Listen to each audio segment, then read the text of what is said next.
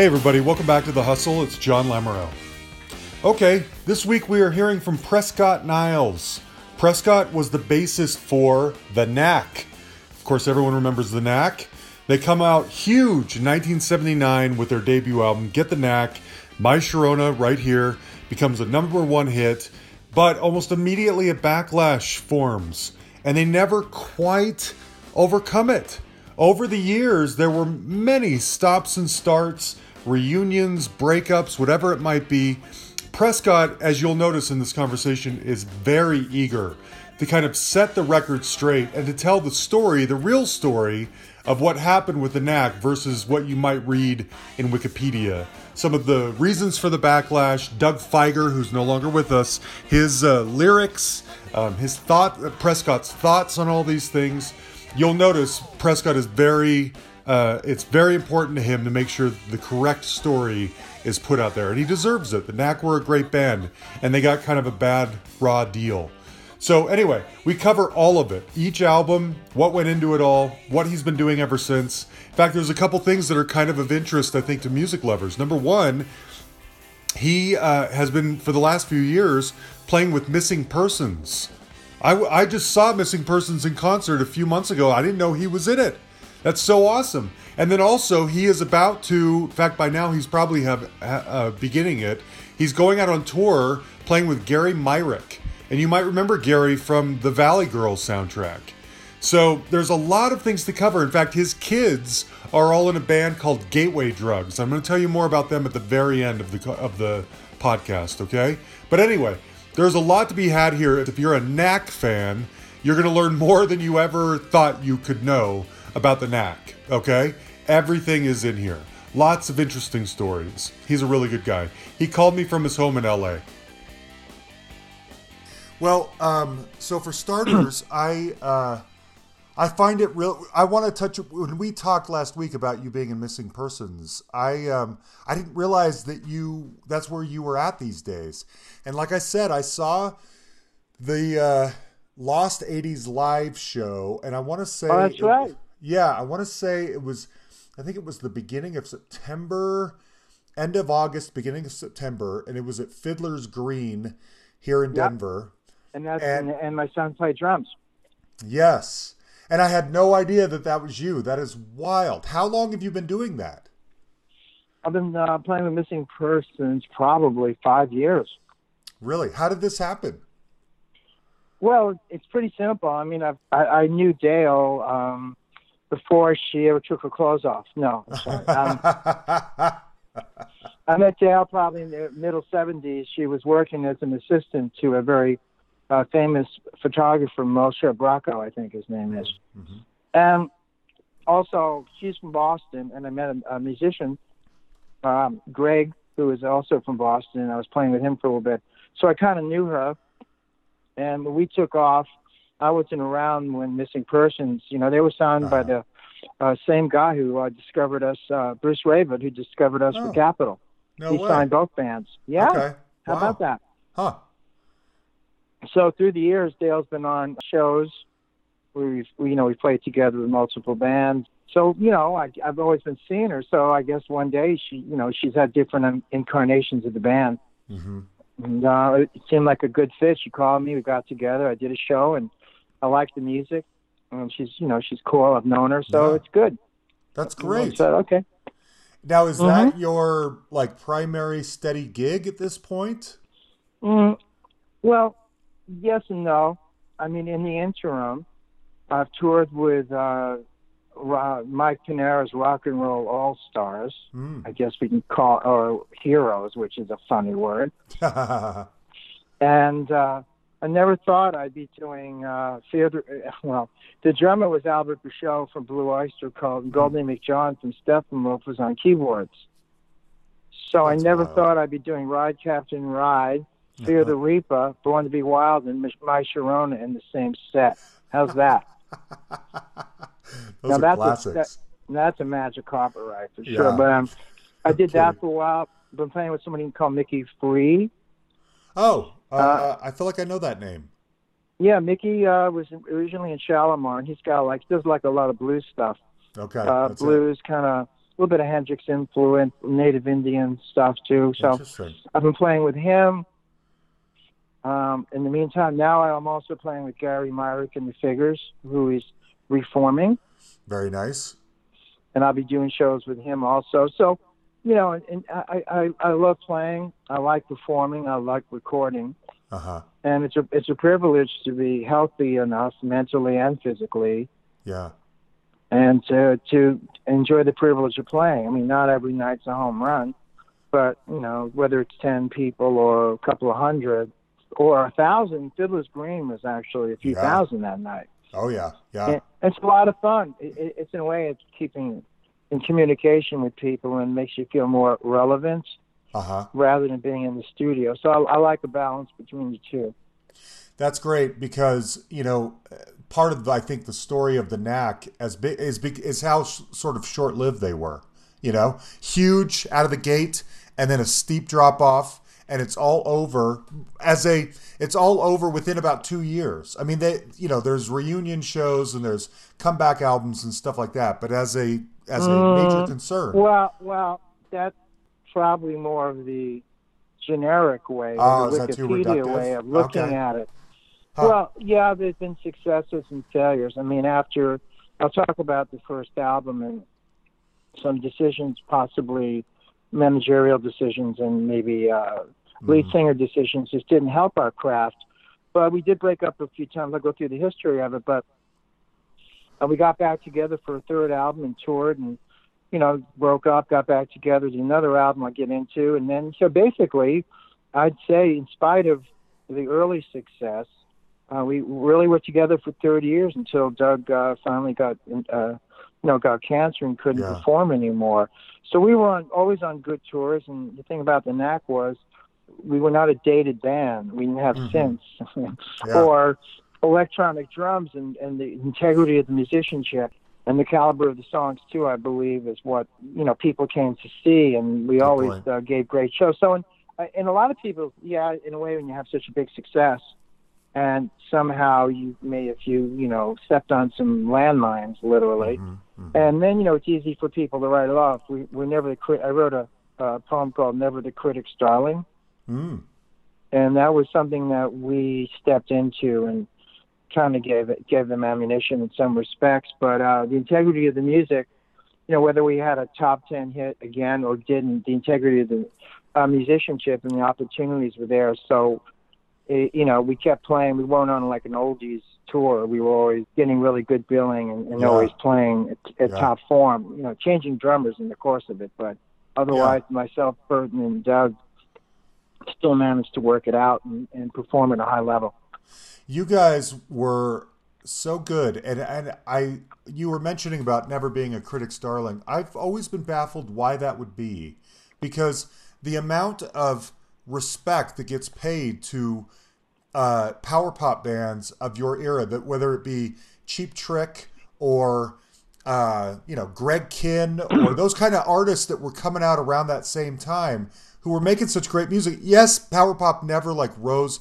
as as much as you, you know, you guys sort of got to number one, and then it was like no one else quite did after that. Maybe Rick Springfield, I guess, but you would th- it's always been sort of a critic's darling. I would I would have thought, but no. Why why the backlash against the well, Knack that came, and no one else? That came out. That actually um, came as a result of the success of things we did and didn't do.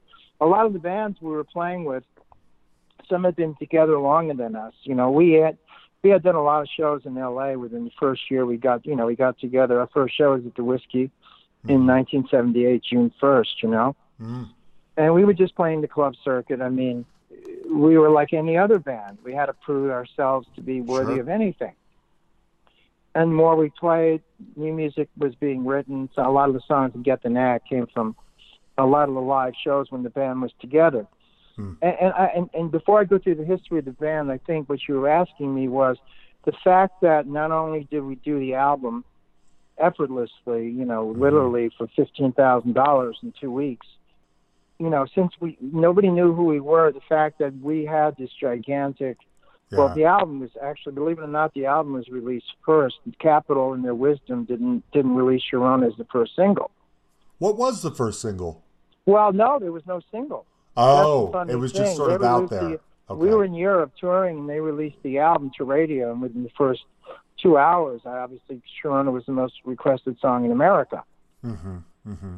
And Capitol, Capitol took like a two to three weeks to get out the single. So the album was number one first, and then the single became number one. Got it's kind of backwards, but that's what happened. But I think the fact that a lot of other bands, managers, possibly, you know, didn't have such great a success right off the bat. I think there was a lot of jealousy. Hmm. You know, just different types of jealousy for sure. I mean, we we weren't prima donnas. We played hard, but once we got to success, the inability to be part of the business due to managerial decisions and not doing the things you should do yeah. in the in the community to be part of it. We were still touring and really just doing our thing, and as a result, I think there was a sense of uh, exclusion, mm. and the critics didn't, you know, they were ready to really, you know, shoot the bullets. Like, well, yeah. they were too big, too quick. I mean, Yeah. who do they think they are? The Beatles? Well, okay, so I'm glad you said that because, so to be completely honest, the whole knack thing sort of be- came and went before I was cognizant of it. I I would have been six years old in '79, and so um, you got I I came to the knack later, you know, probably around the time of Reality Bites. But when I go back and I read the history and I do my research on you guys, that seems to be where a lot of the criticism is rolled up into is this idea that a band could come along and tell people you don't need to know the Beatles. You can start with us. We're bringing the '60s and the and the British invasion and all that right here. And and it was people's reaction to that. Is that what it was? Really? Well, that was no, that was that was a postscript. What really got us on the map was because we were really good musicians uh, and playing the Troubadour in Los Angeles. People started to jam with us. Yeah. I don't know if you read about that, but um, Eddie Money hmm jammed with us at the Starwood. We did two tickets to Paradise. You know, we met him, we talked, Very and we did a cover of the song. We jammed with Tom Petty at the Troubadour. I mean, it was Mm-hmm. like word of mouth. We were like a hot band in L.A. and we ended up jamming with him. Bruce Mm-hmm. Springsteen, a few months later, was in town and in the audience. I think my drummer Bruce uh, had met him before, so he came up. Uh, later on, uh, Steve Stills jammed with us. Ray No Manzarek jammed with us. We did some Door songs. So to me, that acceptance by musicians before the album ever came out was what I was most proud of. I didn't Mhm. know we had we'd have a hit album. I mean, I, I, I mean, the only Good point. person that knew was Mike Chapman, and Mike Chapman came along a little bit later before we got the record deal, and Mike knew. He said, "You got a number one." I said, "Really? How do you know?" Well, Mike had number one. you know, he's working on Blondie at the same Yeah. time we did Get the Knack, and you know, we had a lot of success with English bands. You know, uh, Slade, Suzi Quatro, among many other bands. You know, Mhm. so Mike was that uh, more about that. But we were just playing LA, and a lot of record companies were interested in signing us. Uh, Capitol Records were there at the very beginning, and it, it felt more like we knew everybody in, in the company. You know, the mail people came down, the the clerks, the secretaries, everybody came down, so we really felt like home. And you know, Polygram, for instance, offered us a million dollars to sign.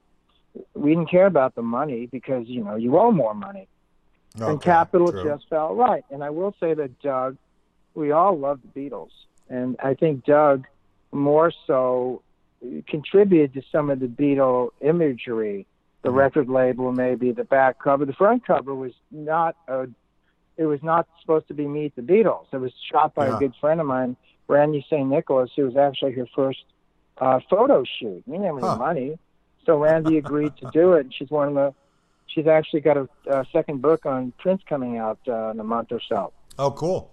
She's a dear friend, but she became a brilliant photographer. So that was all just part of it. And, and Mhm. the Capitol label, I, I I mean, yes, you know, you can say, well, you know, who presented, you know, I've, I've had people come up to me or interviews I've done where they told me that uh, the the, uh, the story went that Capitol Records actually uh, you know, financed us, pre- pre- uh, gave us all the hype, did all the advertising, and they were promoting us as the new Beatles, which is all BS.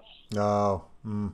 Capitol came in much later when we signed with Capitol, Mm. and really, it was just word of mouth. Actually, if you listen to the Knack, we sounded more like the Who and the Kinks. Uh-huh. I agree. Yeah. And except for maybe tonight, the ballad because it's got backwards drums and some Beatlesque uh, guitar parts. Mm-hmm. But the, but the album and Sharona can be farther from the Beatles. I don't know why I never said it before. I don't know why I waited so long to be sure, but I everything's humming. Something is coming, maybe tonight.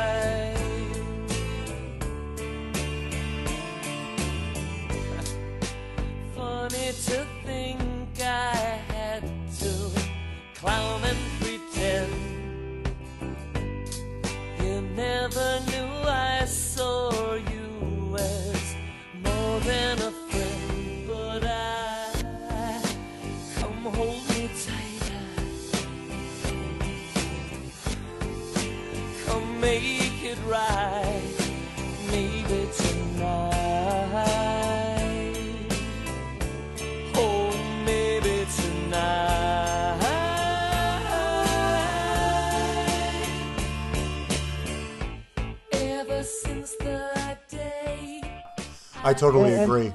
Yep. And Bruce and Bruce Gary, God bless him. Not only was my best friend, I've played with bands with him before the Knack. His drumming, he's one of the best drummers, not only in rock, but he he could do progressive, you know, fusion Mahavishnu stuff. And he Yeah. was a he loved. He could do Ringo and he could do Keith Moon. He could do Billy Cobham, but hmm. he he was instrumental. So if anything, I mean, my bass parts, I could do a lot of improvising. I, I came up with really good parts, but and the guitar playing, Berton too. That's Sona, that's uh, Solo and Sharona. hmm Uh, you know, they made the edited version of it later on. Right. When the album came out, there was no ed, there was no 45 version. That solo, you know, and and I and most people I play with still don't play it right. My daughter Yeah. actually nails it, and you can check it out on YouTube I will. actually, and she's great. technically good enough.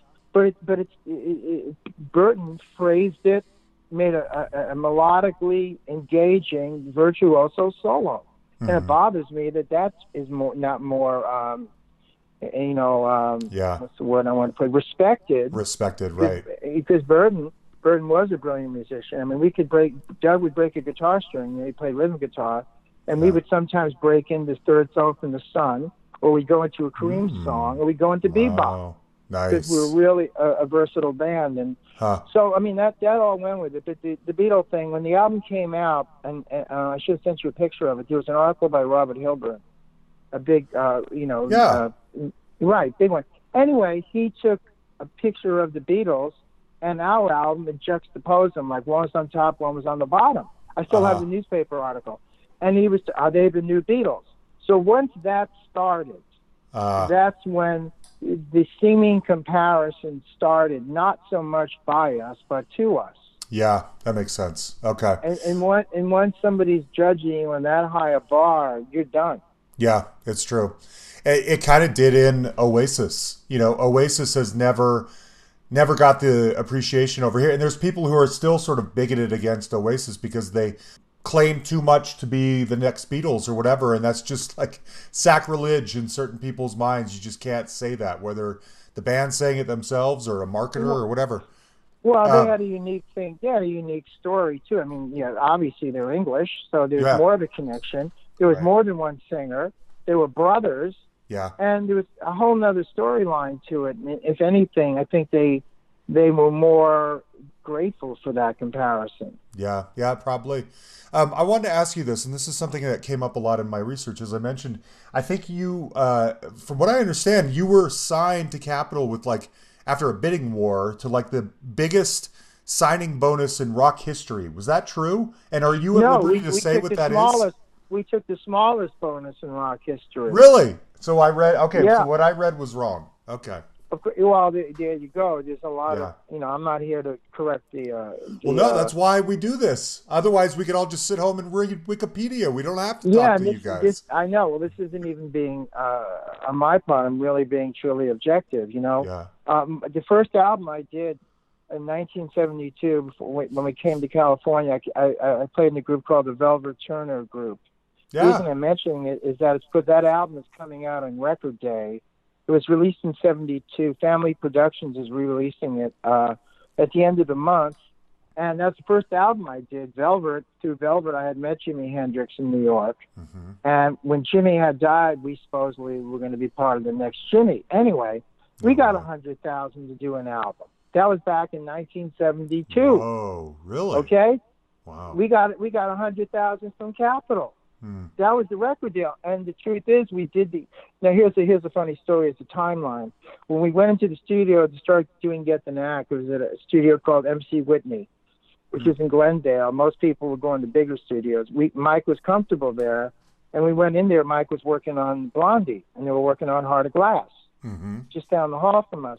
We not only finished the album and mixed it, and Mike was still working on Heart of Glass with Blondie No way, words- really? Yeah, because some songs maybe take more to put together. Mike Mhm. also sang, you know, probably rewrote some of it. But we were, I mean, when people call us one hit wonders, I beg to differ. I call Yeah. us one take wonders Mm. because Sharona was one take. Really? Mike the Bates- whole song, Mike one Bates- take? Yeah, I mean, Bird No. overdubbed a couple of parts, Doug overdubbed a couple of minor vocal fixes. But Mike saw us live. He said he wants us to come in. When we came in to do Sharona, it wasn't the first song we did, but every other song was just like that. Mike said, let's do a run through. We did the run through. Mike goes, okay, I got it. And we go, what do you mean? We just ran it through. He goes, Yeah. I got it. Next. Mike No knew way. that there's no reason to do it 10 times if you got yeah. it Yeah. and, and so I call us one take wonders. So the album Right. was literally done and mixed and mastered literally within a three weeks, That's wild. That is wild. and and that that has a lot to do with Mike's ability as a producer yeah. to to hear the songs, to realize it was you know when he felt like he had to throw in an idea, Mhm. he would throw it in, but he felt comfortable knowing our music and seeing us perform that he wanted to get the energy and the excitement of what we did live and it was you know because we were uh, good technicians at what we did and we can basically play a track through without screwing it up like a lot of bands had problems with so mike really went with that and i think that's why the album has that that freshness and spontaneity. Yeah. that and I give a lot of credit to Mike for not a lot of producers feel they have to put their stamp on somebody you know on an album. Mike got a great vocal sound, a great band sound, but it's basically he knew what to do and you know I, I love him for that. You know. Yeah. Let's uh, let me ask you about Good Girls Don't. That was the follow-up single. I think it reached number 11.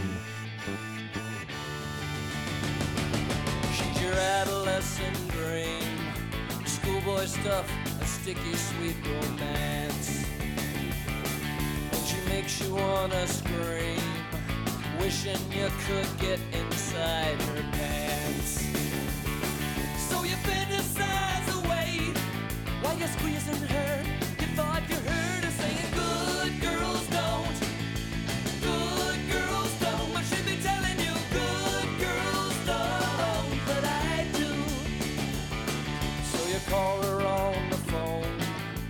Talk about the teachers that you hate. And she says she's all alone. And her parents won't be coming home till late.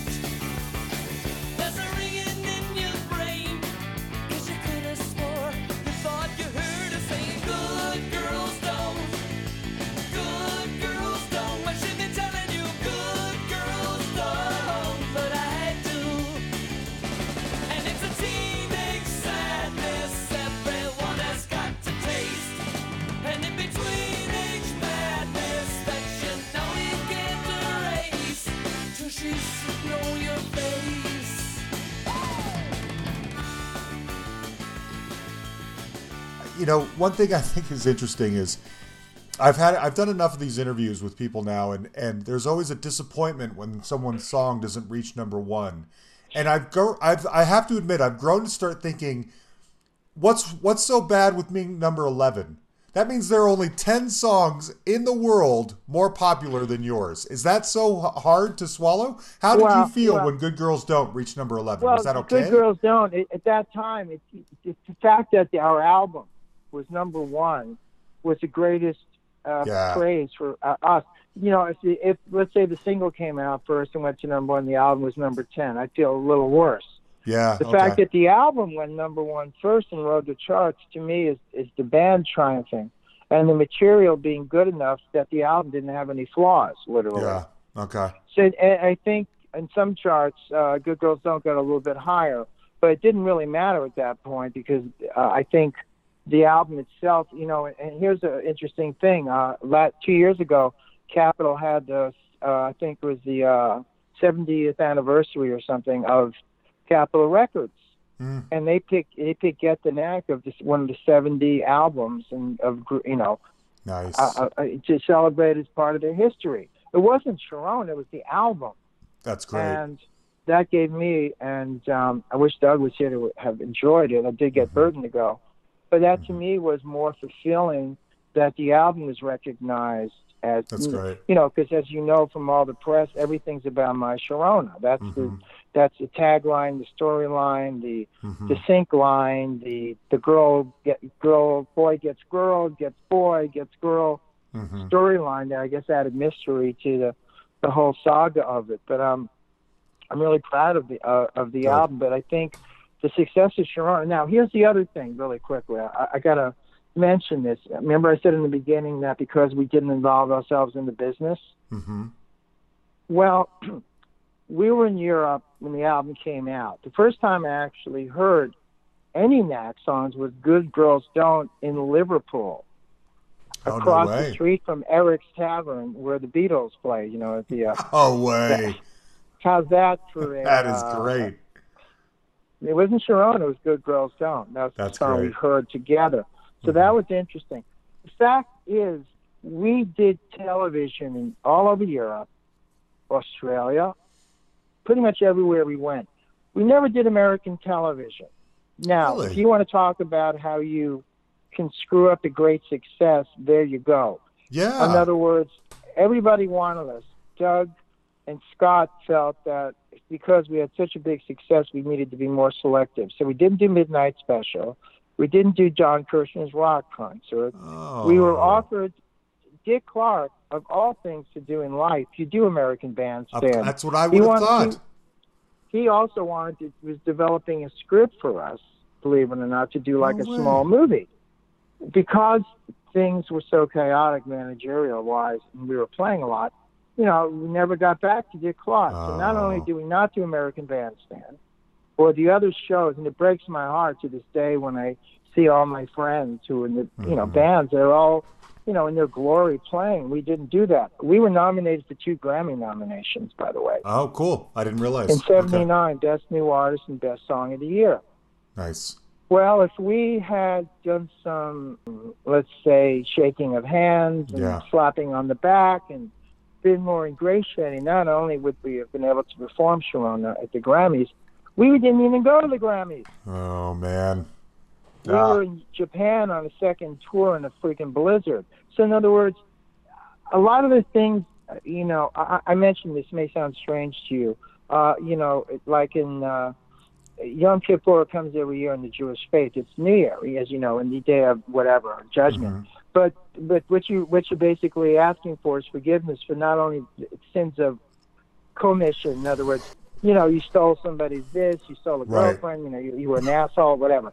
But it's the sin. The other is the sins of omission, meaning I hate to be theological, but it's true. The sins of omission is the things Sure. you didn't do and you didn't know better, but you probably did know better. Yeah. So the things I'm out telling you about is what was our undoing yeah. literally, because Yeah. we didn't build up that. If I believe that if kids in America got to meet us on interviews like we did in Europe, and got to see us on television, not only would we sell more records, but they would have known who we were as people, which unfortunately uh, they never really got to do. Yeah. And Yeah, that's 'cause we're- unfortunate. we were interesting, and I think that contributed to the backlash because we didn't do a lot of press. Mhm. Uh, because uh, let's say sometimes um, Doug could maybe be a bit flippant and had a bit of an attitude issue. I wondered. I'm going to ask you about him later. I want all yeah, the details. so in other words, Yeah. that is a result because we didn't get back to people uh, and, and do all that. That people got a, a little, you know, pissed off, and mhm. that contributed to the backlash. So I'm not going to blame people for making it up and, and basically hating us for no reason. I think we, we gave them reasons to think, well, what's wrong with them? What are they hiding? What do they? But we Yeah. always had the talent, and, and we were really good at doing interviews. So that makes a little, sense the- why that was such a great success. We we didn't know American television. I mean, is that just unbelievable? Yeah, yeah, that's not how it works. Um, let me ask you about the second album. So, but the little girls understand comes out, and by But they did, but they but they didn't. very true. Okay, so uh, there's that's opening a passageway to something I wanted to ask you about in regards. Now, okay, let's just get right to it. One of the criticisms against the Knacks is often uh, the misogyny in Doug's lyrics, and uh, that's unfortunately, I think, a label that sort of follows you guys around. Were you aware of that at the time? Was anyone warning you Well, about I- this? Yeah, yeah. Now here's what's interesting. Now, if Doug were Robert Plant, Steven Tyler, Good. or any of the other sexual, beautiful Mick Jagger, people that sold sex, nobody would have cared. Yeah. You can't get more misogynist than the Stones, or Led Zeppelin, or Steven Tyler. Okay, Mm-hmm. I'm not saying negatively. I'm just saying you talk about girls, you it. talk about girls, right? You could take Yeah. any rock and roll song and you could, di- you know, dissect it, right? Yeah. And say that sounds a little a little too you know Mhm. okay and and you can go you can go all the way back to the you know early rock and roll Yeah. okay and blues you know what I'm talking about right I get it. I get it. Yep. it's all there okay because Doug was maybe more blatant about it and Sharona did have a, a rather uh you know dirty lyric to a degree except no, most people didn't know about it they Mhm. commented more on selfish and um, frustrated maybe or whatever. Mhm, Um, mhm. and, and good girls don't to a degree because I had to make an edit on that too. That was Mhm. Doug's playing an adolescent maybe, and Berton too because Berton co-wrote some of the lyrics. But that was only like wasn't that big a deal. So we, we, we before the second album we were doing our U.S. tour, which was wonderful. You know, it, it was fantastic, and me Yeah. Coming back and playing Carnegie Hall. I mean, I grew up in Brooklyn, you know, Mm-hmm. and uh, for me to play Carnegie Hall was really uh, something I could have, uh, you know, who who would have ever thought that would happen, right? Right. Right. Sold out, and p- people were going berserk, and with darlings in New York. It's fantastic, you know. But anyway, so we did the U.S. tour, and now we could have easily released two more singles from the album. Mike Chapman always says to this day. I wondered. you know, we should have released Frustrated would have been a great single. Uh, Otara, I like Selfish, but you'd have to edit it a lot. Yeah. But let's say with the other songs that probably would have charted on FM radio, you know?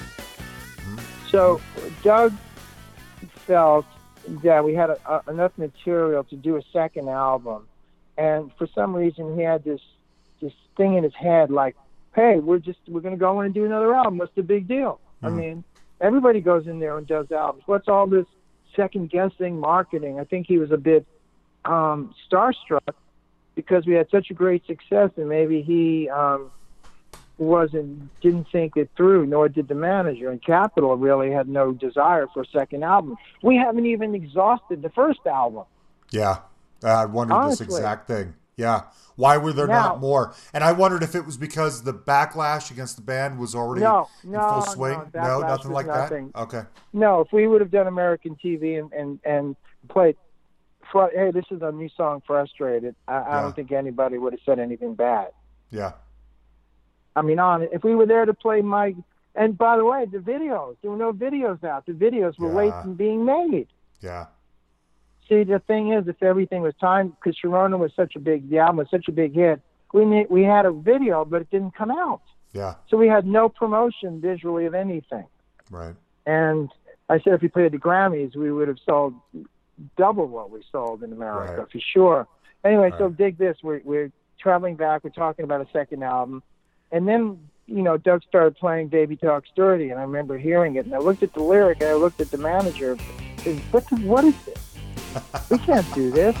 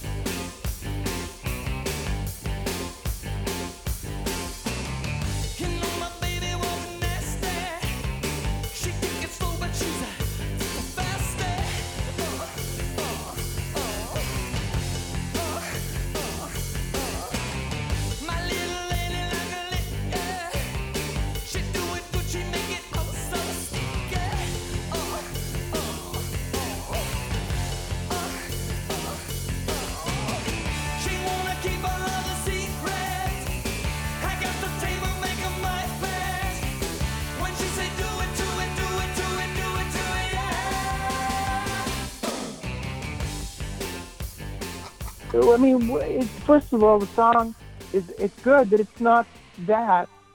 And the lyrics are blatantly disgusting. If, if Uh-huh. Steven Tyler did it, and I only say that, uh, you know, complimentary wise, Yeah. he could pull it off Yeah. because that's his shtick, you know. Yeah. Yeah. And so I fought with the manager, fought Doug, got back to L.A., started the second album. Mike Chapman, unfortunately, was going through a divorce Oh, and Mike wasn't the same Mike. As Yeah. in, and I tell you the truth, that in itself should have put a, a dead stop on it. Mm. And I, I got to tell you, and, and at that point, uh, Doug did get Sharona, and uh, it was a little different dynamic in the band because now she was hanging, and she was wonderful, you know, girl, but she was more hanging around with Doug. So Doug started to break off a little bit Mm. from all of us because he he had his love at his side. Got it. So the energy wasn't that good. Mike was in, in, in not very happy person, okay. and it, it, and when the mix came back, uh, I I don't think anybody was excited, and I don't know why. I don't like the album cover anyway. The the, in, the insert of the album cover was cool. I thought, mm-hmm. you know, and that Okay. should have been the cover. Right. And by the way, that the girl on the cover of the second album, Sharona, it is. and that's yeah, and that's shot by an amateur photographer in the audience of the Starwood. Captured a picture of her, took that picture, and then Doug had them superimpose the stage and a microphone stand no way. to have her looking up. Now I never got it. To this Oh. day, I never got it. It's like Mm. I don't get it. Why Yeah. is she looking at a microphone stand? Well, we're up there. Yeah. Look at us. So that that was part of it, and okay. So when, when the album came out, rather than playing on American television, where are we? We're in Japan playing Budokan and, and other places. And it was the wrong time of the year. It was winter, and stu- the kids were taking tests, and um, the Grammys were happening. So the album comes out. We're not here to promote it. No television. We're not doing in stores. I mean, I mean, Mm. this is like a Shakespearean tragedy. Yeah, it And sounds like it. I kind of felt it, but it but it didn't have to be. In other words, Yeah. you, know, you know what I'm saying? We had all the Yeah, all the paintbrushes, everything was lined up, man, yeah. and all we had to do was show up. So, Yep. so anyway, we we, we we missed the Grammys. We toured. We didn't promote the record. It entered the charts high, and nobody liked Sharona. I mean, Baby Talks to Dirty. What did they compare it with? Sharona. Sharona. So sounds just like and it. It's a, it's a weak. It's a riff. It's a riff uh, groove Mhm. guitar part, and why the heck, you know, you know, they're trying to copy themselves. No, they didn't. But unfortunately, because you, you know, nobody thought it through. In other words, if you're going to put out a Sure. uh, the next song, it's got to be better or it's good. You can't put out a song knowing the critics were ready to, you know, shoot us. yeah. And I and I think that added to the um, the the credibility of the band. Even though the Yeah. musicianship was good, I don't think it was it was recorded or produced as well. Uh, and basically because uh, it didn't have the spirit, even though the performances were good. You know. Yeah. Did you And, and go? by the way, by the oh, way, go one ahead. Yeah, thing. please, please. I found out later that they didn't play that song in England English radio because of the lyric. Really? How's that for being Oh pathetic? huh? man. Well, uh, sometimes getting banned is the best thing that can happen to you, but it sounds like it didn't work that way in this not, case. Not, not, not. Well, No. this isn't the Sex Pistols, you know. good point. Good point. Yeah. It, Um, it, it, it, it wasn't like it was just being, like you said, more misogynist, and Yeah. the okay. lyrics themselves, like, it's hard to believe, you know. Yeah. Let's uh okay, let's get into Doug for a minute because my understanding is that it sounds like he was somewhat of a divisive figure. Um, a great songwriter, a great frontman, but maybe uh maybe too arrogant or something. And keep in mind, I wasn't there, so I I'm only I only know what I read. Was he off-putting to people or Well, is this Aggressive, aggressiveness in the lead singer is not necessarily a bad thing. No, you just got done saying all these other historic lead singers that can get away with that shtick, no problem. But Well, when it's Doug and it's power pop, got can't. away with it because they they had more of a sample side. Aerosmith Uh-huh. didn't change the world in one album or one song. Either did Tom True. Petty. Good point. Tom Petty was an a hole to a lot of people, but he was brilliant. You know, he was arrogant on stage, right? Yeah, And you know, I'm a, I, he was a great person, but on stage he had an attitude. Uh, you know, Doug really liked Johnny Rotten. You know, believe it or Mhm. not, he liked some of the punk stuff. But you see what I'm trying to say Yeah, in terms of um, certain people. You know, a lot of lead singers are are uh, I guess you know could be turned a holes Mm. or narcissists or egomaniacs, but either they earn it because they have that intangible quality where you know what it's called likability. yeah. Okay. And I, I think Doug didn't get enough likability before he came off Mm. of that. Good If he, we had another album and people got to know Doug, because Doug had a great sense of humor. He's very intelligent. He's really a funny, warm guy. But Yeah. people didn't get to know that person. Mm.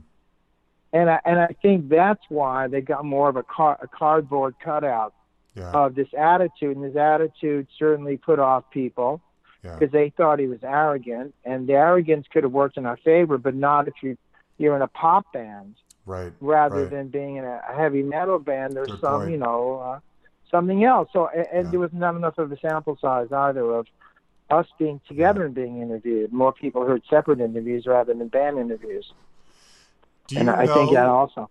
Um, do you know if he was ever sort of haunted by this? I mean, did he become more humble as the years go on, went on, or did he remain himself? Well, people It, came it was a back bit around. com- it was a bit complex. I mean, I think you know when you're in the business for a while, and you- you're, you know, let, let me tell you something. When Doug, Doug had a group together with Berton and Bruce Gary first, Mm. and they had made some demos and shopped in the Capitol. And one of the songs they shopped the Capitol was "Good Girls Don't."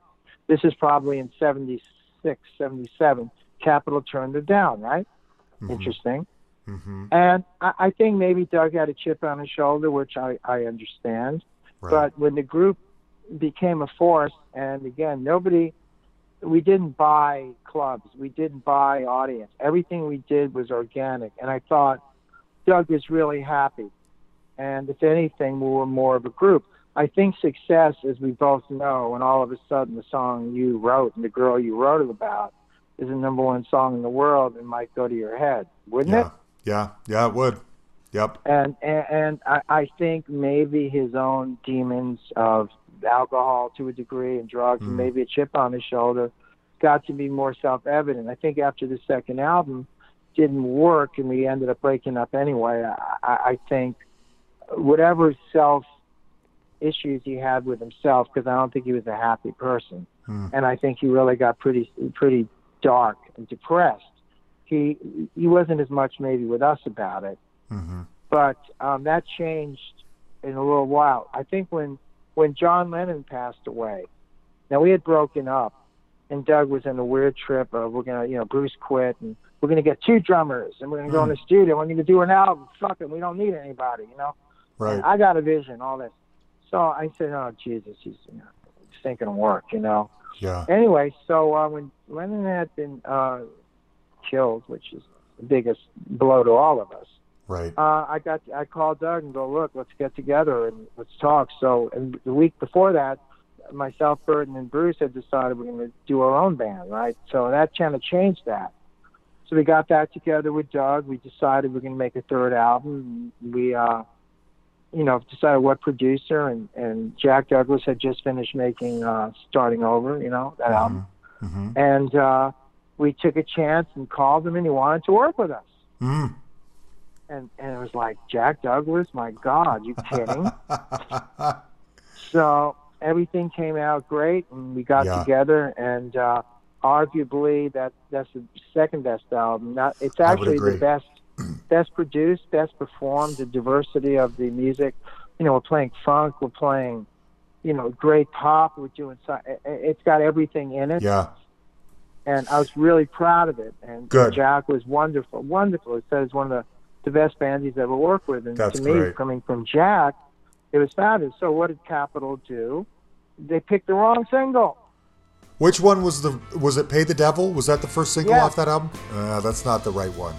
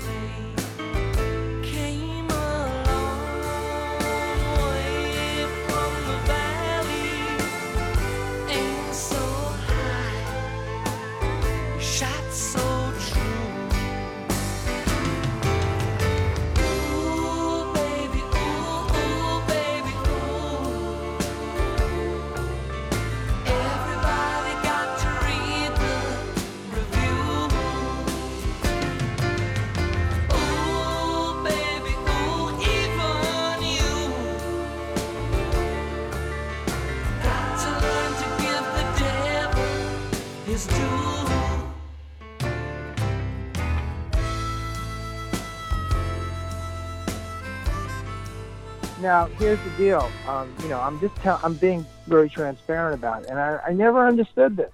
Yeah. Because on that album, arguably, you could have said, well, maybe this song or Boys Go Crazy might have been good, or Another Last Day in Paradise, maybe, or this, or they could have said, we don't hear the single. But to put out a country ballad Yeah. that's got this weird, I have, I mean, I didn't understand it. Yeah. And I, didn't agree. understand why nobody put their foot down. Doug didn't. That was more of a Berton song, and I never understood why Doug didn't put his foot down. Weird. That's weird. Um, I want to ask you specifically. My very favorite Knack song is uh, "Sweet Dreams" off of that. Love it.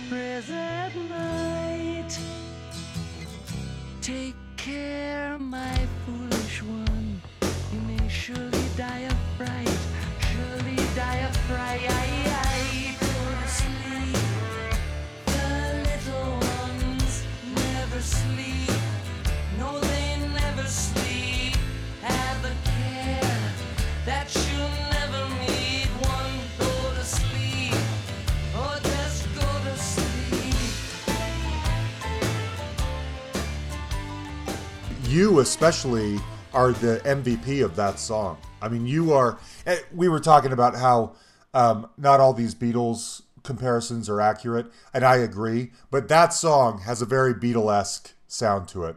Um, it does. you know, it sounds like um, I'm only dreaming. What? I'm suddenly blanking on the name. Yeah. Yeah, yeah, Please got don't wake me. No, don't shake me. Leave me as I am. I'm only. a, a little Sleeping. bit, a little bit of that, except for the bridge. But what's interesting is the piano playing, the honky tonk playing was Berton, which was brilliant, and the Ah. slide guitar playing was brilliant. Ah. I mean, which is very different. I mean, Yes, it, it does it sound alike, but the sound It of it, and I used to work on that too, by the way. really? But but my favorite song is, is you know, I loved funk, and so did Yeah. Berton, and we saw Earth, Wind, and Fire. The bass playing on that track, I mean, Ah. uh, you know, Africa, and also in Yeah. Radiating Love.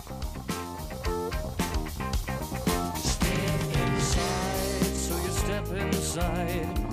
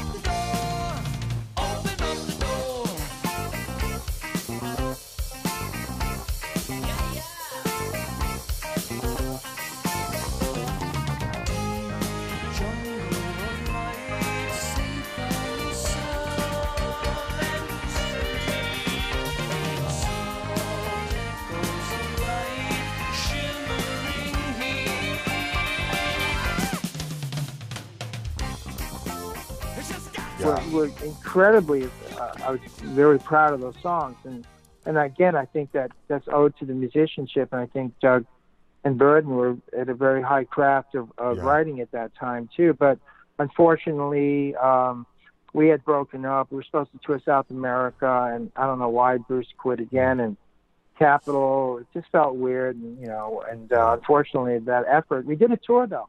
Okay. The tour was received very well critically as uh, too. It got great Good. reviews. Good. First okay. time ever. Yeah. Good. But, uh, So and, when it um, ends, what do you? do? I mean, you know, uh, Serious Fun doesn't come out till '91. That I love that album too. By the way, well, I'll ask you about that one in a second. But there's a, you know, there's a ten year gap there. What do you do, Prescott, when the knack is over and you and you don't know where your next paycheck's coming from? Well, when the, well, when the Knack first ended, I joined Josie Cotton. You know who she is? Ah, yeah, of course. Yes, I wanted to ask you about that. Well, she just put out a new album, which I think is Yeah, I know. old Well, music you worked on, right? hey, she's my friend. I just got her on the '80s tour with us. Mm. Awesome. I, ta- I uh, we went to the Val. They did a screening of Valley Girl recently, a rescreening of it in Tarantino's movie theater in in Hollywood. And uh, you know, I hadn't seen Josie in a while, and we hit it off. And uh, uh, you know, I said, "You touring?" Yeah. So I was touring with Dale on this uh, '80s thing, and so Josie's going to do some, sh- actually doing some shows with us in L.A. That's Uh, in. December at the Canyon Clubs Great. which is fabulous. But She's anyway, so I got involved with Josie. I did five television shows in one month. Whoa. Finally. The Merv couldn't swing it, Gold, but all okay. it's like, wait a Good. minute. You don't have a number one, but why are we doing all these TV shows? anyway, it was weird. Good. And then we got an offer to do this this weird, you know, uh, movie and or you know, real independent movie and Martha Coolidge, and we said sure. Went Mm-hmm. down there, and who knew that's going to become a cult movie, right? Yeah, Valley Girl. It's still And a classic. And that Yeah, soundtrack great. is huge. That soundtrack is legendary. It's great. You know, it's funny because I, hooked up with Gary Myrick, who's got that song "She Talks in Stereo" in the on the soundtrack. You know, Mm-hmm. Yep. And uh, so we we might do a tour with uh, Josie and Gary Myrick and the Figures, maybe Modern English and the Plimsouls nice. nice. as part of it as an ode to the movie. But anyway, Yeah. I did that for a while. I, I played with uh, myself, Berton, and Bruce put together a band too.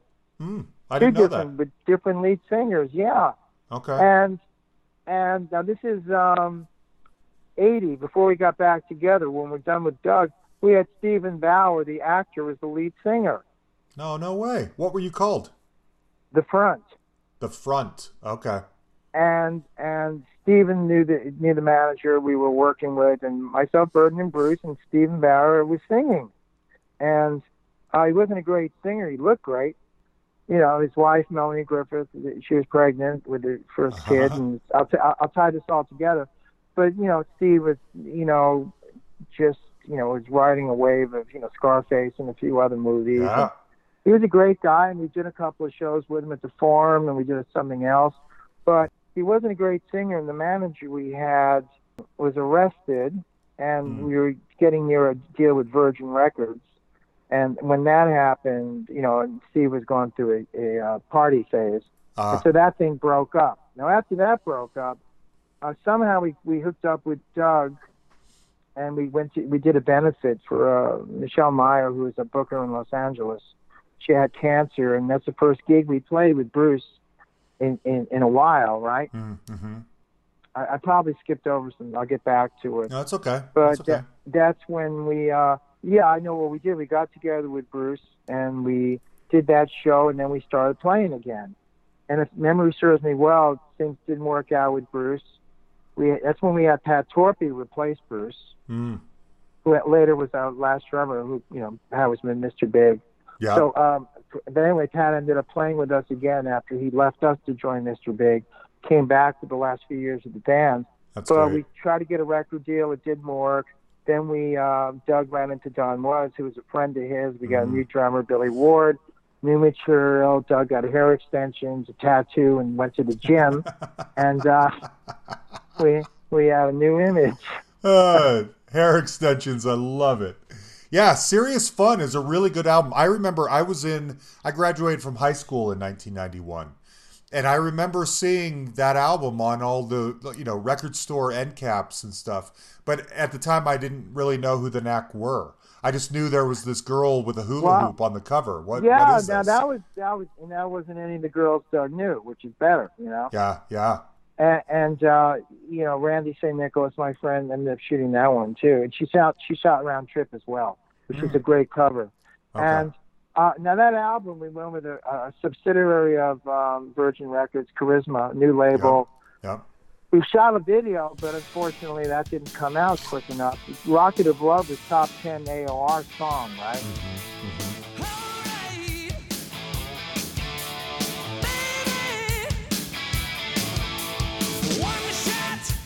Ecstasy,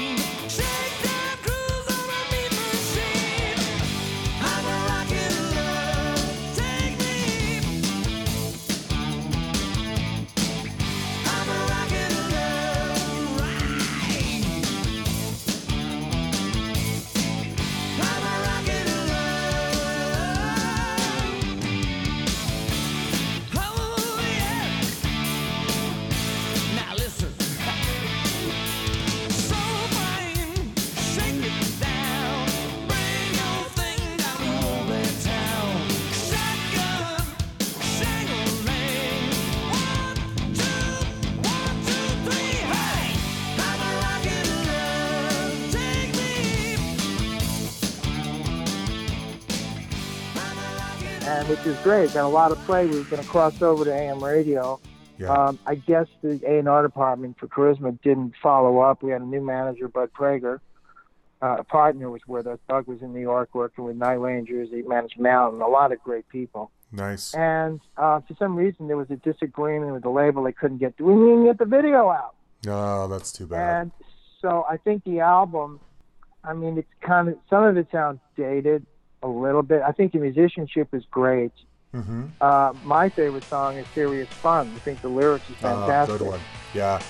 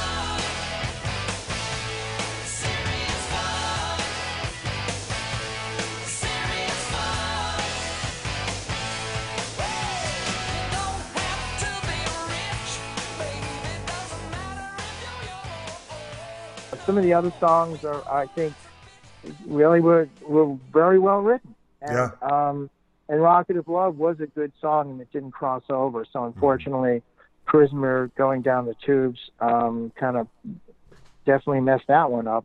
Yeah, Unfortunately, that's too and we bad. did tour when Reality Bites came out. Thank Yeah. God. Yeah.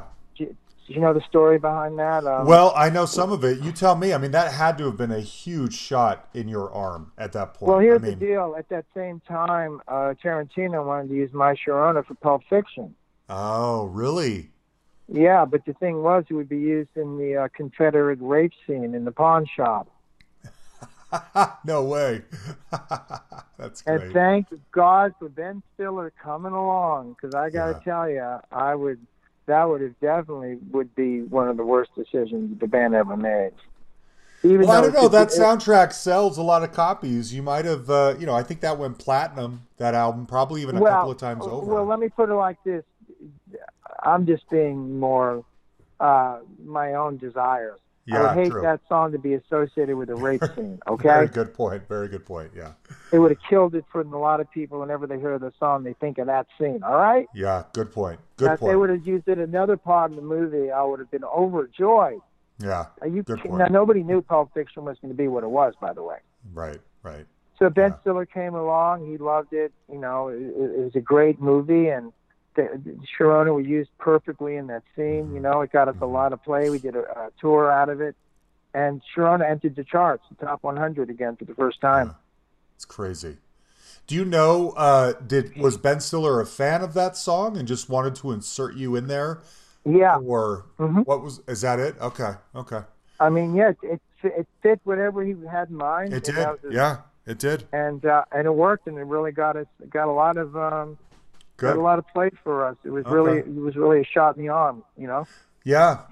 Okay, so let me. Uh, uh, when we talked before, you wanted me to ask you about Woodstock, and I want to hear some Woodstock stories. But before we get there, let's well, you want me up. to you want me to finish the next analogy? yeah, yeah, move- let- yeah. quick? Let's. Yeah, let's. That's what I'm saying. Let's finish. All right, so since we're talking about your discography, so anyway, after the serious fun thing, you know, we broke up again, Uh-huh. and um, I was doing different projects, and Berton was, and I guess Bruce was back in the fold, and we decided to get together again. Doug was going to do a solo album.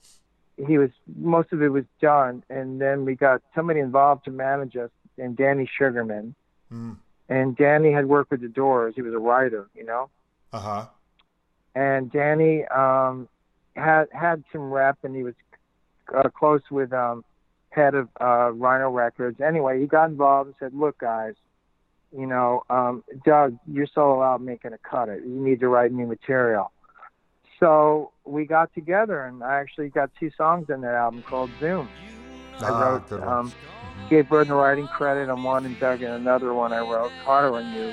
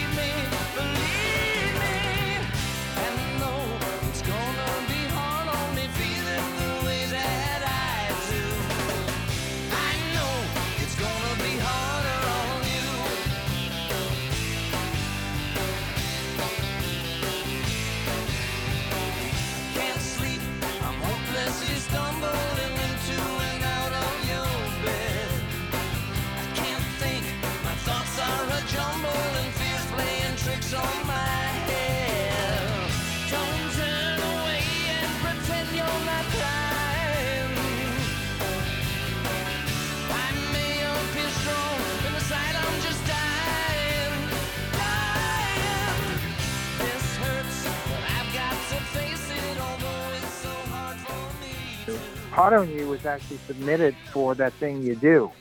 Was it really? Yeah, but unfortunately they they had picked the soundtrack already. Yeah.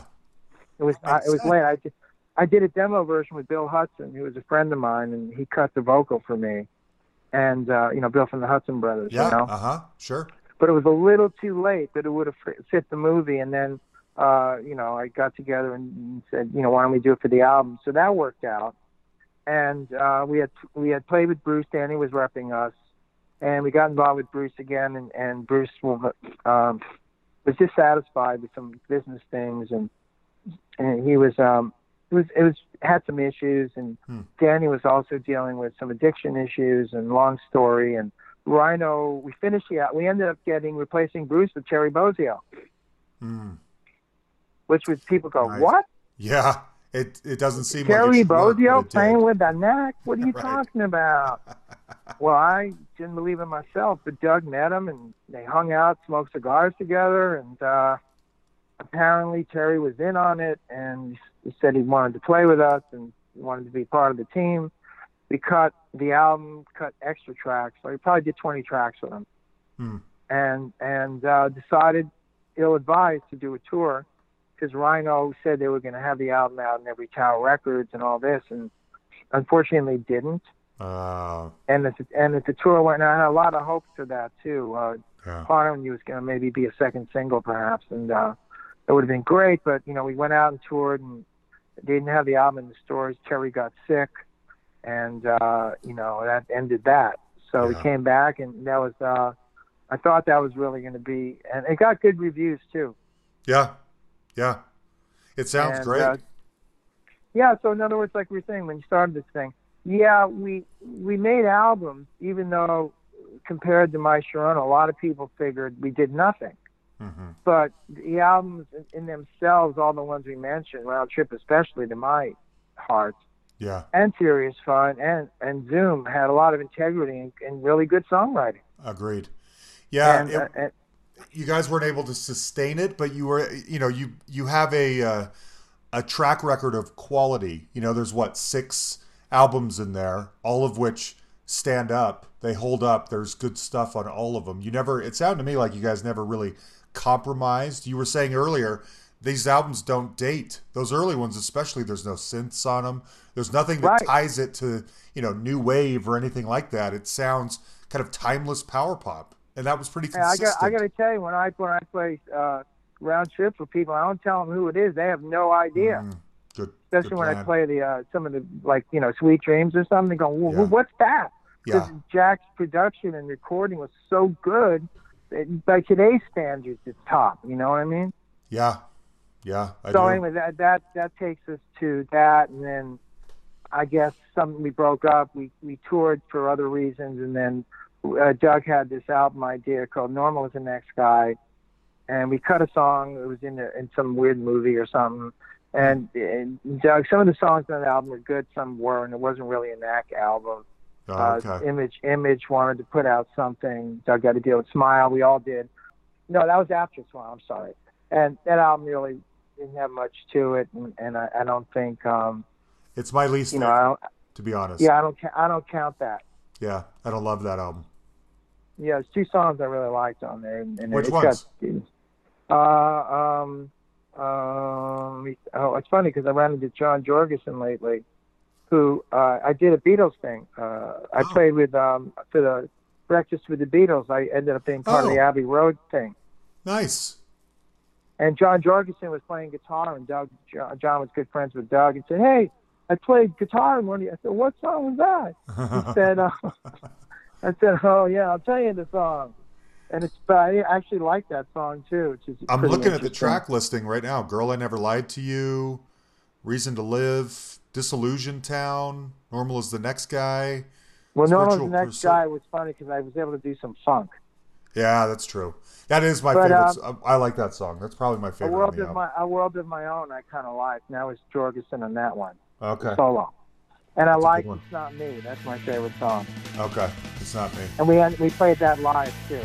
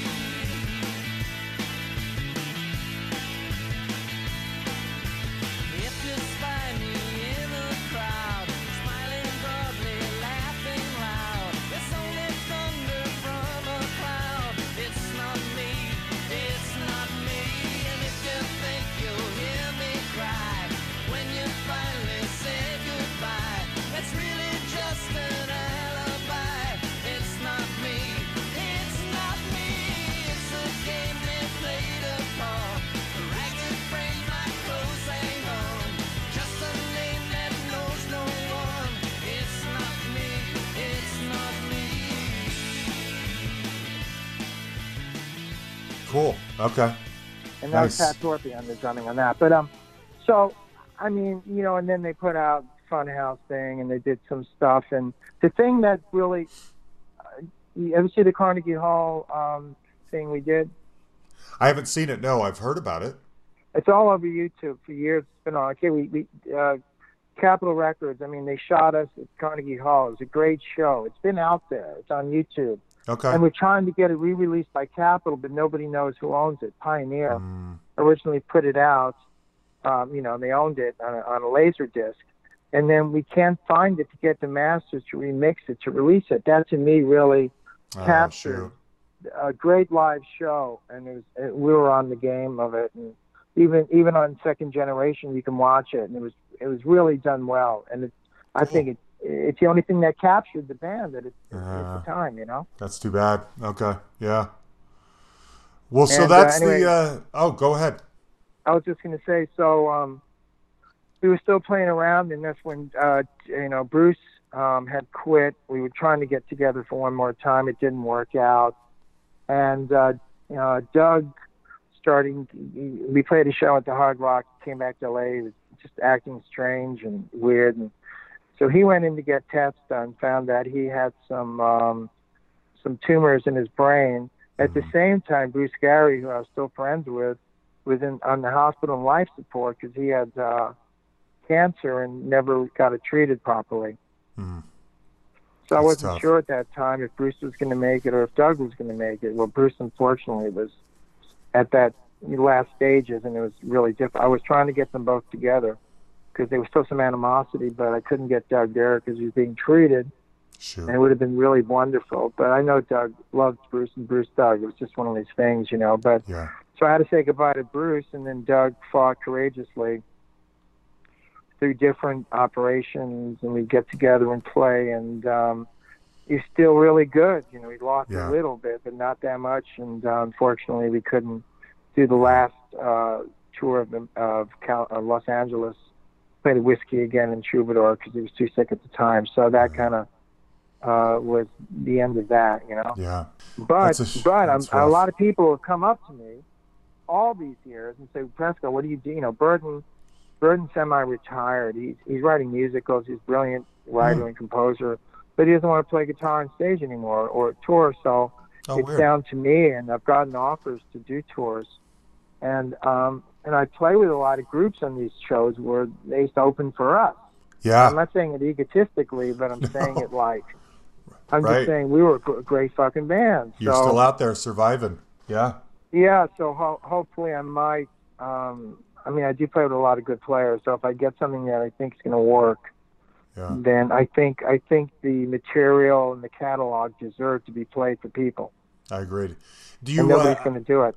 Yeah. How do you? How, uh, that was going to be one of my questions. How do you get by this? I mean, Doug is sort of a singular frontman. Could the? Is it worth it to trot out some kind of version of the Knack as it is today, or you know, Prescott Niles plays the songs of the Knack featuring whoever Yeah. filling well, in? Is that two, something like that? there's two ways to look at it. There's two ways to look at it. First of all, you know, I could I could spell the name differently. It's not the point. Mm, I mean, I'm I'm the only one associated with the band, yeah. and I put in 31 years. Yeah. So, I mean, every show I do with Dale or with Gary or anybody else I play, people recognize me. They know who I am. They know the knack and they know Sharona. And everybody's Right. telling me stories of when they saw me play. Yeah. So, you know, I know guys that are like this guy who, um, uh, Richie Onori plays in Sweet. He he was the drummer that came in. He manages, and you know, the only guy in Sweet. In a lot of these bands I play with in the '80s tours, there's only one original guy, and some don't even have any original guys. So, in other words, I feel like I know I can do it right. I was there, Yeah. and nobody else is going to do it but me. I am going to have a book out. I mean, I did keep journals of of the knack, pre knack, obviously, my life. Yeah. You know, traveling to California, living in England, blah blah blah, my music career, and I did keep journals and a lot of poetry. So I'm going to have a book out because nobody else is going to talk about it anyway. Yeah. So that's Yeah. why I'm talking to you. That's great. Well, this book is going to be amazing. When you look back, I mean, I hope Yeah. that you can get this figured out because uh, you're right. I mean, the songs of the Knack deserve to be played somewhere somehow. I just don't know what the And most I, and I don't respectful no, and best way to I don't want it. no damn tribute band doing it. Yeah, right. Exactly. That's it. I actually had I actually had a funny idea, right? Because there was a tribute band I found. Somebody says the all the best snack cover, whoever the hell it was. And I looked and I went on and I saw a clip, and I wrote the guys. I, I said, look, you guys can do what you want to do as a tribute. Thank God you love us, but the bass player is playing with his fingers, and he's 200 pounds, and he's got a mustache, and the singer is okay, and the drummer is not playing the part, and the guitar. Mm-hmm. And I go, I love you guys, but please, okay. So at that point, I was going to tell people, hey, I- I'm I'm actually in a knack tribute band. Maybe I can make. I probably make a lot of money if I did. you could. That's true. You got to have a sense of humor, right? Yeah. Well, definitely. Yeah. And, and I tried to keep, and I've kept mine through all these years. And I'll tell you why after. Ahead. Well, I was going to ask you, what do you think is, uh, you know, when you look back, it, the Knack got a little bit of a bad rap. You know, there was a high high and then some low lows, but you made it, you lasted, and some of these songs endure today. What do you think the, what's the legacy of the Knack today? I'd like to think it's more than Sharona. Yeah. because yeah, I hear the song everywhere. I could be in Walgreens. I could be in Trader Joe's. hmm I could be in a in a lift. The other day I was in a Lyft, you know, Uber driver, and he's playing some radio station, some rock 80s station or something. And I, it's this is funny. This is a coincidence. It's amazing. And I think they were playing a song by heart or something. And the guy goes, "Hey, you like music?" I go, "Yeah, I, I play bass. I play in a band. Who's what band?" I said, "The Knack. You ever heard of us?" He goes, "Nah." And I don't think he was from this country, but and he goes, "You ever hear something like Sharona?" I don't know, man. So he's driving me just as we get to my stop. They, Sharona plays on the radio station. right? No, really? And I go, "That's my song." And Oh, he goes, man. "Oh my God, I love that song." So you can tell I was I was excited because it was Yeah. one of those things where you don't expect to hear it. I'm telling this guy who I am because he's listening to radio, right? FM radio, whatever. Mhm, And the song comes on, and I'm picking up on his enthusiasm because he loves the song. So that gives me a connection. Yeah. By the way, it's not an everyday occurrence, nor do I love hearing it in Walgreens, by the way. Some days it's depressing. Or the 99 cent store. But, you know, Right. Trader Joe's, is that's an upgrade. Uh-huh. But um, but at least uh, it, when I hear it, you know, and I go, oh, damn, they're playing every other artist too, and every other hit song. But you know, we really did have a distinction. We, I mean, to have an album be number one for the whole summer and a single yeah. is not is one in a million. Uh, it's Yeah. one thing to have a single. You know, a lot of one-hit wonders. They have a single out, the albums don't sell, and you know, somebody produced it and it's great. But Mhm. you know, we had an album and a single that topped the American charts for the whole summer, and we were disco killers. There's a disco documentary that says the Knack basically killed disco because Really? we, yeah, because we were the first new wave band that came out that knocked disco off the charts. Because true. Was just one, you know, Ring My Bell. All these other people were on the charts, and and and I and I say, you know, it's funny because the Knack, the Sharona's a great dance song, mm-hmm. and it's True. got a great beats. Yeah. So why not? But anyway, Yeah. so when I look at that, it's like, well, that's a good thing to have done. Good point. That's true. I used to I used to love roller skating to that song. Yeah. That's a good I knew too, I, I knew I was famous when I'd be I'd go to the, a roller rink that uh, some celebrities went to, and I remember skating to My Sharona with Jack Nicholson. So I said, okay, What? and share. Oh, And that's share. great. I'm going. This is cool. All right, but that was back then. But you know what I'm saying. I Um, do. That's the best. That's the And best. now, lastly, with the knack, now because I played Sharona on YouTube, if you look it up, I played Sharona years ago, starting with um, I have an older son Noah who wasn't part of that band at the time, even though I played with him later on. But Liv, David's been playing drums since he's two, and Liv started uh, getting into guitar late, like 15. Anyway, a year and two later, we're jamming with people doing Sharona. no way. And there's clips of us playing with, you know, Mike Panera's thing. There's clips of us doing with other people. There's one where we did it with uh, we did a at the Troubadour with the Nelson Brothers. Oh, I love them. Nice. Yeah, well, look, look it up. They're singing Sharona, and they love Okay. the knack, and they knew Doug, and I love Rick Nelson. Here I am with my kids. It's like five generations, That right? is wild. on stage. But they they played it great, and we also Good. did at Pat Torpey's benefit. Uh, the drummer Pat, lovely. He had Uh-huh. Parkinson's, and he passed away last May. Mm, And uh, we played Sharona in tribute to Pat with myself, Noah, Liv, and Gabe, and uh, Matt Starr was singing. So, oh, um, so I- to me, that's where the song Yeah. becomes alive. And at one point, I wanted to. I thought if I put the knack back together with my kids, and maybe got my my son mentioned maybe getting the singer from Hanson, Oh, who fun. was part of the family, right? Yeah. And I know that if I did that, I would be in every television show in America. That's right. That's right. Plus, he uh, he you probably know this did a one-off power pop album with called Tinted Windows that is Yep. fantastic. It's one of the Yep. best power pop albums ever, and it's a one-off with Bunny Carlos and Adam Schlesinger from Fountains of Wayne. That thing is amazing. He would be great. Well, well. I that was a consideration. Now I don't know if I kick myself sometimes because uh, that time period it seemed like a great idea. Yeah. and my kids started to play in their bands and then they ended up doing an album and i know part of it and i understand i didn't want to and by the way i'm close to them i go to all their shows they're in my dressing room i'm in their dressing room nice. and uh, which is rare as you can well imagine we're really Yeah. close and uh, i never managed them because i knew it would destroy our relationship Mm, mm.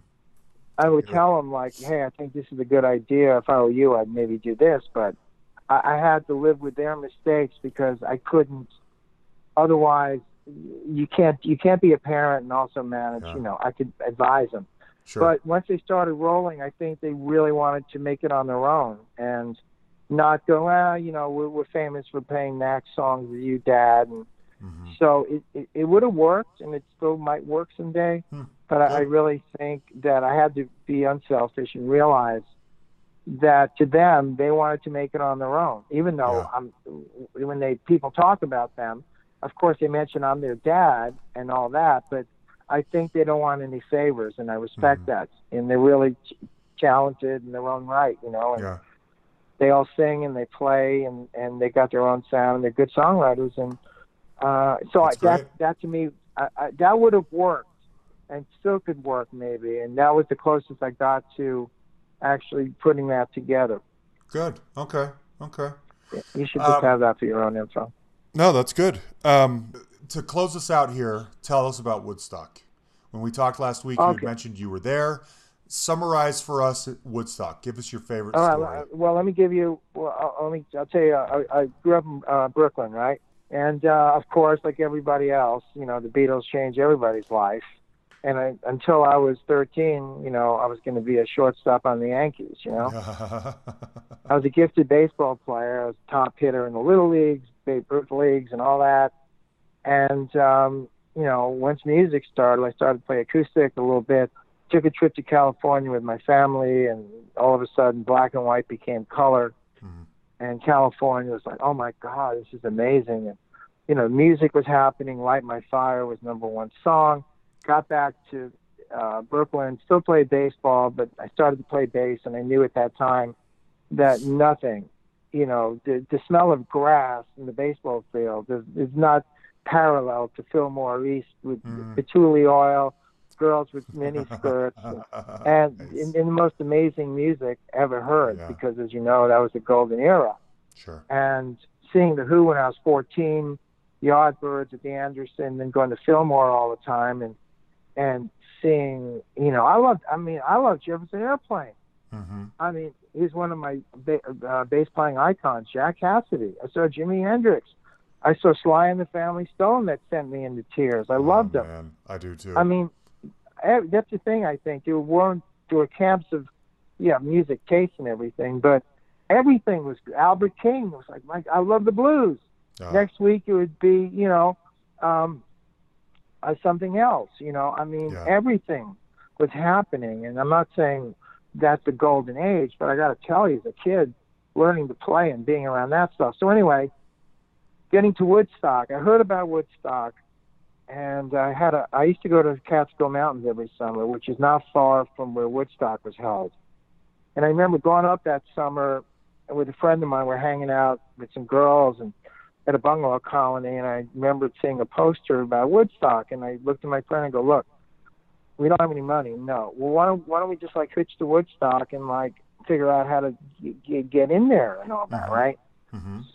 So, fortunately, this one girl I was seeing in her closet, she had an empty acoustic guitar case. I said, "Where's the guitar?" She goes, "I don't know. This guy left it here. Why don't you just take the case? You know, I don't play guitar. Mm-hmm. It's a cheap, cheap cardboard guitar case, right?" Walk down to the road with my friend. I'm looking at a, a sign in the uh, telephone pole of who was playing. I said, "Did you ever hear this band? Yeah, I heard this band. Did you ever hear Santana?" He goes, "No." I said, "Either have I." I tell you what. Now, my, I had long curly hair at the time. I go, Okay. why don't we hitch? hitchhike and say we're in Santana and fucking somebody will take us to Woodstock? My friend goes, no. I go, yeah, let's try it. Guy comes over and says, what's up? I go, hey man, listen, you see I'm I'm in a band from LA called Santana. Look and sign, we're up there. Can you give us a, like a ride near Woodstock? And the guy goes, okay. Oh no way. Nice. Now here's the, here's the catch of this story. After all these years, I wondered if the guy who drove us there was telling people he drove the guy from Santana there. you might be right. Oh, but anyway, great. so I got up there. I, I figured my, my, my hustle was I was going to pretend to work there, you know, hammer nails because I couldn't afford a ticket. So I got there a day earlier, signed up to do some hammering. I hammered a few nails. Swear to God, they were building like the areas, right? yeah. Uh, after I worked a day, I signed out a timesheet. Uh, I met a girl. I went back to the town itself. Half slept with her. She left. I woke up, hitched back, walked back to Woodstock. I got in because all the gates were kicked in. Right, Mhm, you need mhm. tickets. And because I got there, and because I had a thing saying I worked there, I was able. Now my friend, I lost him, so I was by myself. Okay. No money, great clothes, but I don't know what. So because of that, I met somebody who worked there. He did security at the top of the hill. I got him to get me a pass. That means I had a place to sleep. I had no idea I was going to sleep, by the way. Mm. I had a place to sleep, and because I met him, I met somebody else. So I got security passes and ended up uh, when the Who played and flying everybody. I was about 100 feet from the stage, Oh my gosh. Wow. and it was muddy and it was hell, but I had a place to sleep. No phone. I don't know how I survived. Wow. you know, selective memory. I, Yeah. I wish I had a camera, but I was there for the whole thing. Um, and I, you know, again, I've seen a lot of the acts in Fillmore and New York and stuff before, but I'm telling you, you know, when I see the movie, I do get flashbacks. And a lot of the groups who I remembered as being great were great, and Yeah. Creedence, and 10 years after I had seen Jimi, of course, I had seen three, four times before Woodstock Crazy. and I, I loved the Who. They were my favorite band, and Sly was brilliant. Canned Heat, all these cats. Yeah. Yeah. So, so that was my experience. And after it was over, you know, Jimi, when Jimi played, everybody had left. I basically was sleeping and heard him playing, ran down the hill, and then I realized, how the hell am I going to get home? So I started, I started hitchhiking. Some hippies picked me up in a Volkswagen bus, gave me a hit of pot, fell asleep, woke up in Queens, and took the subway home. no way. What an Yeah, adventure. Yeah, and then my mom goes, "Where the hell you been?" I'm going, "Oh, you won't believe this." now here's now here's the best part of the story. This is all true. I said, "Mom, I worked there." She said, "You're full of it." I go, "No, I swear to God, I'm gonna pay you back." I got a check for thirty-four dollars How'd you do that? because I was on payroll and I gave my address. No way. That's great. I swear, and I, I know it's true because I was I, I took so much pride in shoving the check in my mom's face and going, believe it. "Hey, I told you I worked. Keep the damn check." That is great. So can you give me ten bucks? Oh man. Anyway, right so that's on. my Woodstock story, and and, I love it. and then and then a year later, here's the catch. I told you, and you can edit this, but a year later, I'm with Velvet Turner at Woodstock signing a record deal with Michael Lang. How's that? What, with Michael Lang? Crazy. Michael Lang was starting a record company called Sunshine Records, a year later after Woodstock, Jimi had died in the summer of 1970, September of 70, right? hmm I came back from California to play with Velvet. We got a record deal. We're recording an album in February of 71. Wow. No So- way. We signed the deal in Woodstock probably around Christmas. How's No that for weird? That is crazy. And that's all because Jimi had died and because Yeah. Velvet knew Jimi. And Yeah. people thought Velvet was going to be the new Jimi. Wow. Oh my gosh. Yeah. So that got me to California. And then from there, you know, I traveled. It's I lived history. in England for two years and Boston for a while. So anyway, that's just part of the, this That's wild. I guess you're going to have to read about it one day. But I guess when the Knack hit, you know, I wanted instant success, of course, and I've been ups and downs. And hmm they were the great group in England. I thought I was going to hit it then and didn't hit it with somebody else. But the knack just was organic, and I will Yeah. say that there was no Yeah. hype, no money behind us, no record label. We just did it, Yeah. and that's the it. thing I'm most most proud of. We had no hype, nothing. I mean, Yeah. we worked fifty dollars for two sets a night at the Starwood a troubadour. Great, That's wild. you know. And I was driving an old man around learning to tune pianos with him, a blind guy. Seriously. I believe it. That's And wild. Doug was working. Doug was working the Licorice Pizza. Berton was hanging drapes with some guy, an interior designer, and Bruce was Bruce was the most accomplished. He was doing a lot of sessions, you know. Uh huh. So I guess that's maybe it worked. some of the rumors, That's great. you know. Well, look, I uh, I have been wanting to kind of hear and uh, tell the Knack story on here for years, so I'm really grateful that we got to do this, and um, because uh, you know, the, like we've said, there's a lot of there's obviously a Wikipedia version of the Knack story, and then there's Oh, the a real story. Yeah, and Well, you've I- I clarified what that get- is. Well, I wanted you to get the full depth of it. I mean, again, the fact that we we weren't prefabricated, the fact Right. that we didn't take the biggest deal, the fact that if anything we took the smallest deal, the album Capitol had Capitol didn't spend any money on promotion. That's the other thing. You got to know this. We Yeah. weren't even in L.A. Capitol started to put shit up, but the record took off immediately, and they were, didn't even promote it. Yeah, yeah, So, so the only thing that again I wanted to get across is the integrity of the group is great, and and, and you know you could say we failed, we did, yeah. Well, if you make bad decisions, you're going to sink your ship. yeah, And I think the next story was I think if people got to know us in America as people, not just an album cover, and got to you know we were unique and funny and Yeah. a lot a lot of good things going for us. And I think my biggest doesn't matter about sadness or remorse is that I don't think we would have been rejected. We would have been embraced if people got to know us. Yeah, yeah. You're probably right. Yeah, Apart from Doug's attitude, but everybody had an attitude in rock then. sure. Anyway, so I hope you got my drift on that one. I did. There you have it, Prescott Niles. There's the full story of the Knack, too, eh? I mean, he, like I said, he wanted to make sure it got out there. They're a band that deserves the real story. There's a lot of rumors, there's a lot of innuendo, there's a lot of, you know, Wikipedia level uh, research done about this band, and you think you understand, and then you talk to, or you listen to Prescott, and you get that there's way more than that going on. So, anyway, now we know the story. Thank you, Prescott. I want to close it out with something a little different. He mentioned his kids' band, Gateway Drugs. They're really, really good. And so I thought, let's play a Gateway Drugs song. This is called Fridays Are for Suckers. It's from their first album, Magic Spells, and that's magic with a CK. This album came out in 2015. It's really good. If you love that power pop, psych rock kind of sound, this is just in keeping with the rest of that. Um, I'm not 100% sure what I'm going to run the next two weeks, to be completely honest. So you'll just have to wait and find out. Uh, huge thanks, as always, to Yan the Man Makevich. Thank you, buddy, my right hand man, for doing everything that you do. We're so appreciative. You guys know how to find us on Facebook by now.